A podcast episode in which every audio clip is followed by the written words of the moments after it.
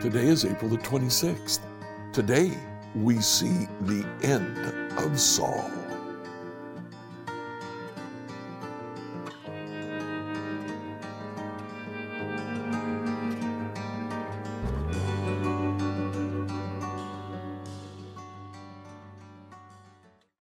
Reading through the Bible in a year, I'd like you to read 1 Samuel 29 to 31. This is the end of Saul's life. In chapter 29, uh, Philistia, a, a uh, uh, budding nation, uh, gathers together and they get soldiers from all over the country and they go to make one huge battle against Israel. David goes with them, all worried about what's he going to do? He can't really fight against Israel. Uh, but the question is put to rest for him. The other generals of the Philistine army reject David. They say, We get in the battle, he'll switch, he'll begin to fight us. You know, I think he probably would have. I think they were probably very discerning. Um, as a result, David goes, he leaves, he goes back home. Now, the battle from Philistia is picked up in chapter 31, and in that battle, we read of the death of Saul and all of his sons, except for one. Jonathan is also killed in that battle. But in chapter 30, when David goes back home, he arrives home and he finds that now that all of Philistia's army has moved to the north to fight with Israel, the nation to the south, Amalek, has attacked many Philistine cities, including the city that David held. They took uh, David's possessions. They took his his wives, his children, the, the wives and children of all of the men in his army. So he goes against Amalek and uh, defeats Amalek, rescues uh, all of his wives, uh, the wives of his men, and the wives of other Philistines in those cities. Incredible story. The important thing here is that just as Samuel predicted, Saul died in battle very shortly after he consulted the medium. There's now nothing to stand between David and the kingship. 1 Samuel 29 to 31, New Living Translation. 1 Samuel 29. The entire Philistine army now mobilized in Aphek, and the Israelites camped at the spring in Jezreel. As the Philistine rulers were leading out their troops in groups of hundreds and thousands, David and his men marched at the rear with King Achish. But the Philistine commanders demanded, What are these Hebrews doing here? And Achish told them, This is David, the servant of King Saul of Israel. He's been with me for years, and I've never found a single fault in him from the day he arrived until now. But the Philistine commanders were angry. Send him back to the town you've given him, they demanded. He can't go into battle with us. What if he turns against us in battle and becomes our adversary? Is there any better way for him to reconcile himself with his master than by handing our heads over to him? Isn't this the same David about whom the women of Israel sing in their dances? Saul has killed his thousands, and David his ten thousands. So Achish finally summoned David and said to him, I swear by the Lord that you have been a trustworthy ally. I think you should go with me into battle for I've never found a single flaw in you from the day you arrived until today. But the other Philistine rulers won't hear of it. Please don't upset them, but go back quietly. What have I done to deserve this treatment? David demanded. What have you ever found in your servant that I can't go and fight the enemies of my lord the king? But Achish insisted, As far as I'm concerned, you're as perfect as an angel of God. But the Philistine commanders are afraid to have you with them in the battle.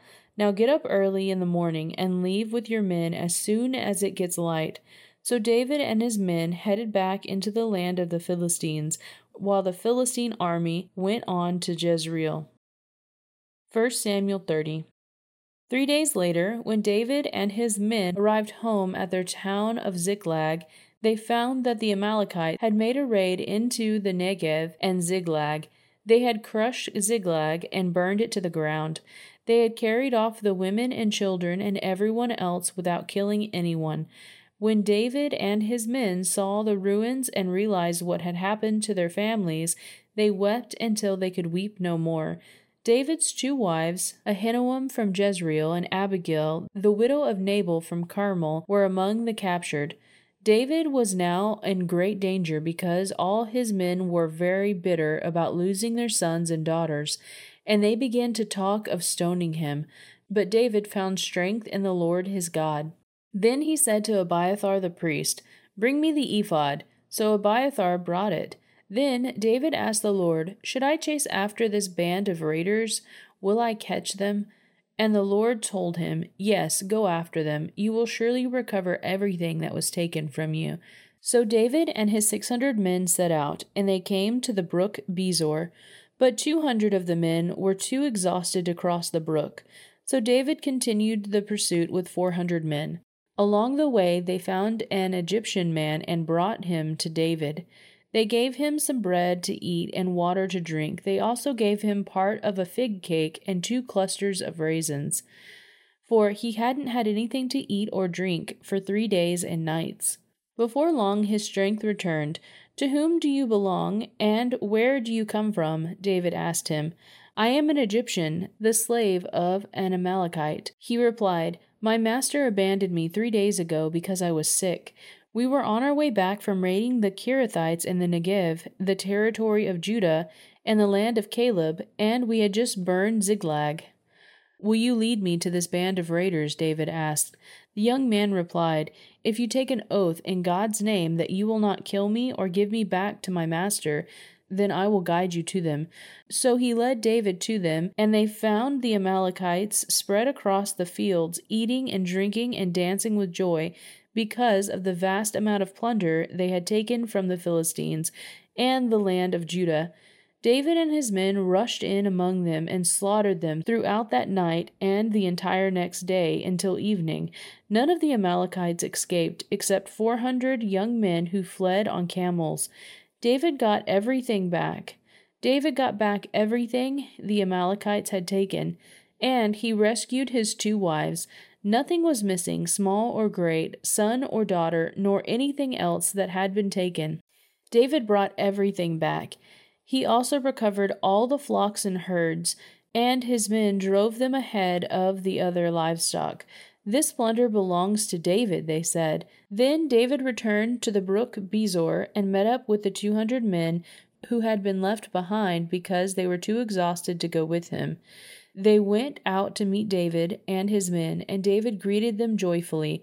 But some evil troublemakers among David's men said, They didn't go with us, so they can't have any of the plunder we recovered. Give them their wives and children, and tell them to be gone. But David said, No, my brothers, don't be selfish with what the Lord has given us.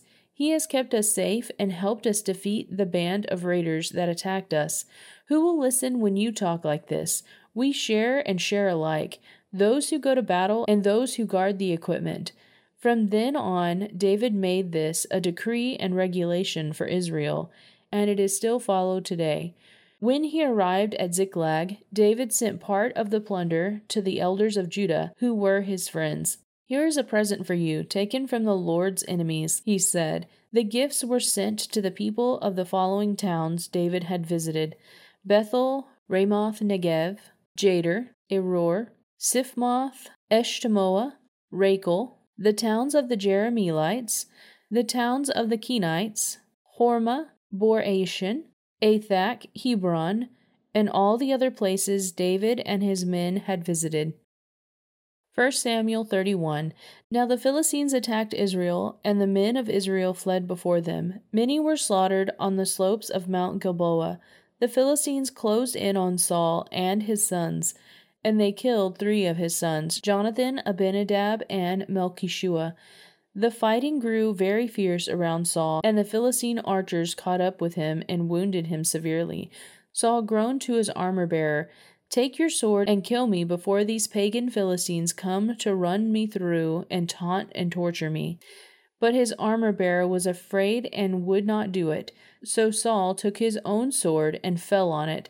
When his armor bearer realized that Saul was dead, he fell on his own sword and died beside the king. So Saul, his three sons, his armor bearer, and his troop all died together that same day. When the Israelites on the other side of the Jezreel valley and beyond the Jordan saw that the Israelite army had fled and that Saul and his sons were dead, they abandoned their towns and fled. So the Philistines moved in and occupied their towns. The next day, when the Philistines went out to strip the dead, they found the bodies of Saul and his three sons on Mount Gilboa. So they cut off Saul's head and stripped off his armor. Then they proclaimed the good news of Saul's death in their pagan temple and to the people throughout the land of Philistia. Then they placed his armor in the temple of the Ashtoreths, and they fastened his body to the wall of the city of Bethshan. But when the people of Jabesh Gilead heard what the Philistines had done to Saul, all their mighty warriors traveled through the night to Bethshan and took the bodies of Saul and his sons down from the wall. They brought them to Jabesh, where they burned the bodies. Then they took their bones and buried them beneath the tamarisk tree at Jabesh, and they fasted for seven days. Scripture reading by Emily Herrera. Like, follow, and subscribe to this devotional on whatever platform you use to listen to it. Email your questions to us at questions at becomehope.com. Tomorrow, we'll see how David became king.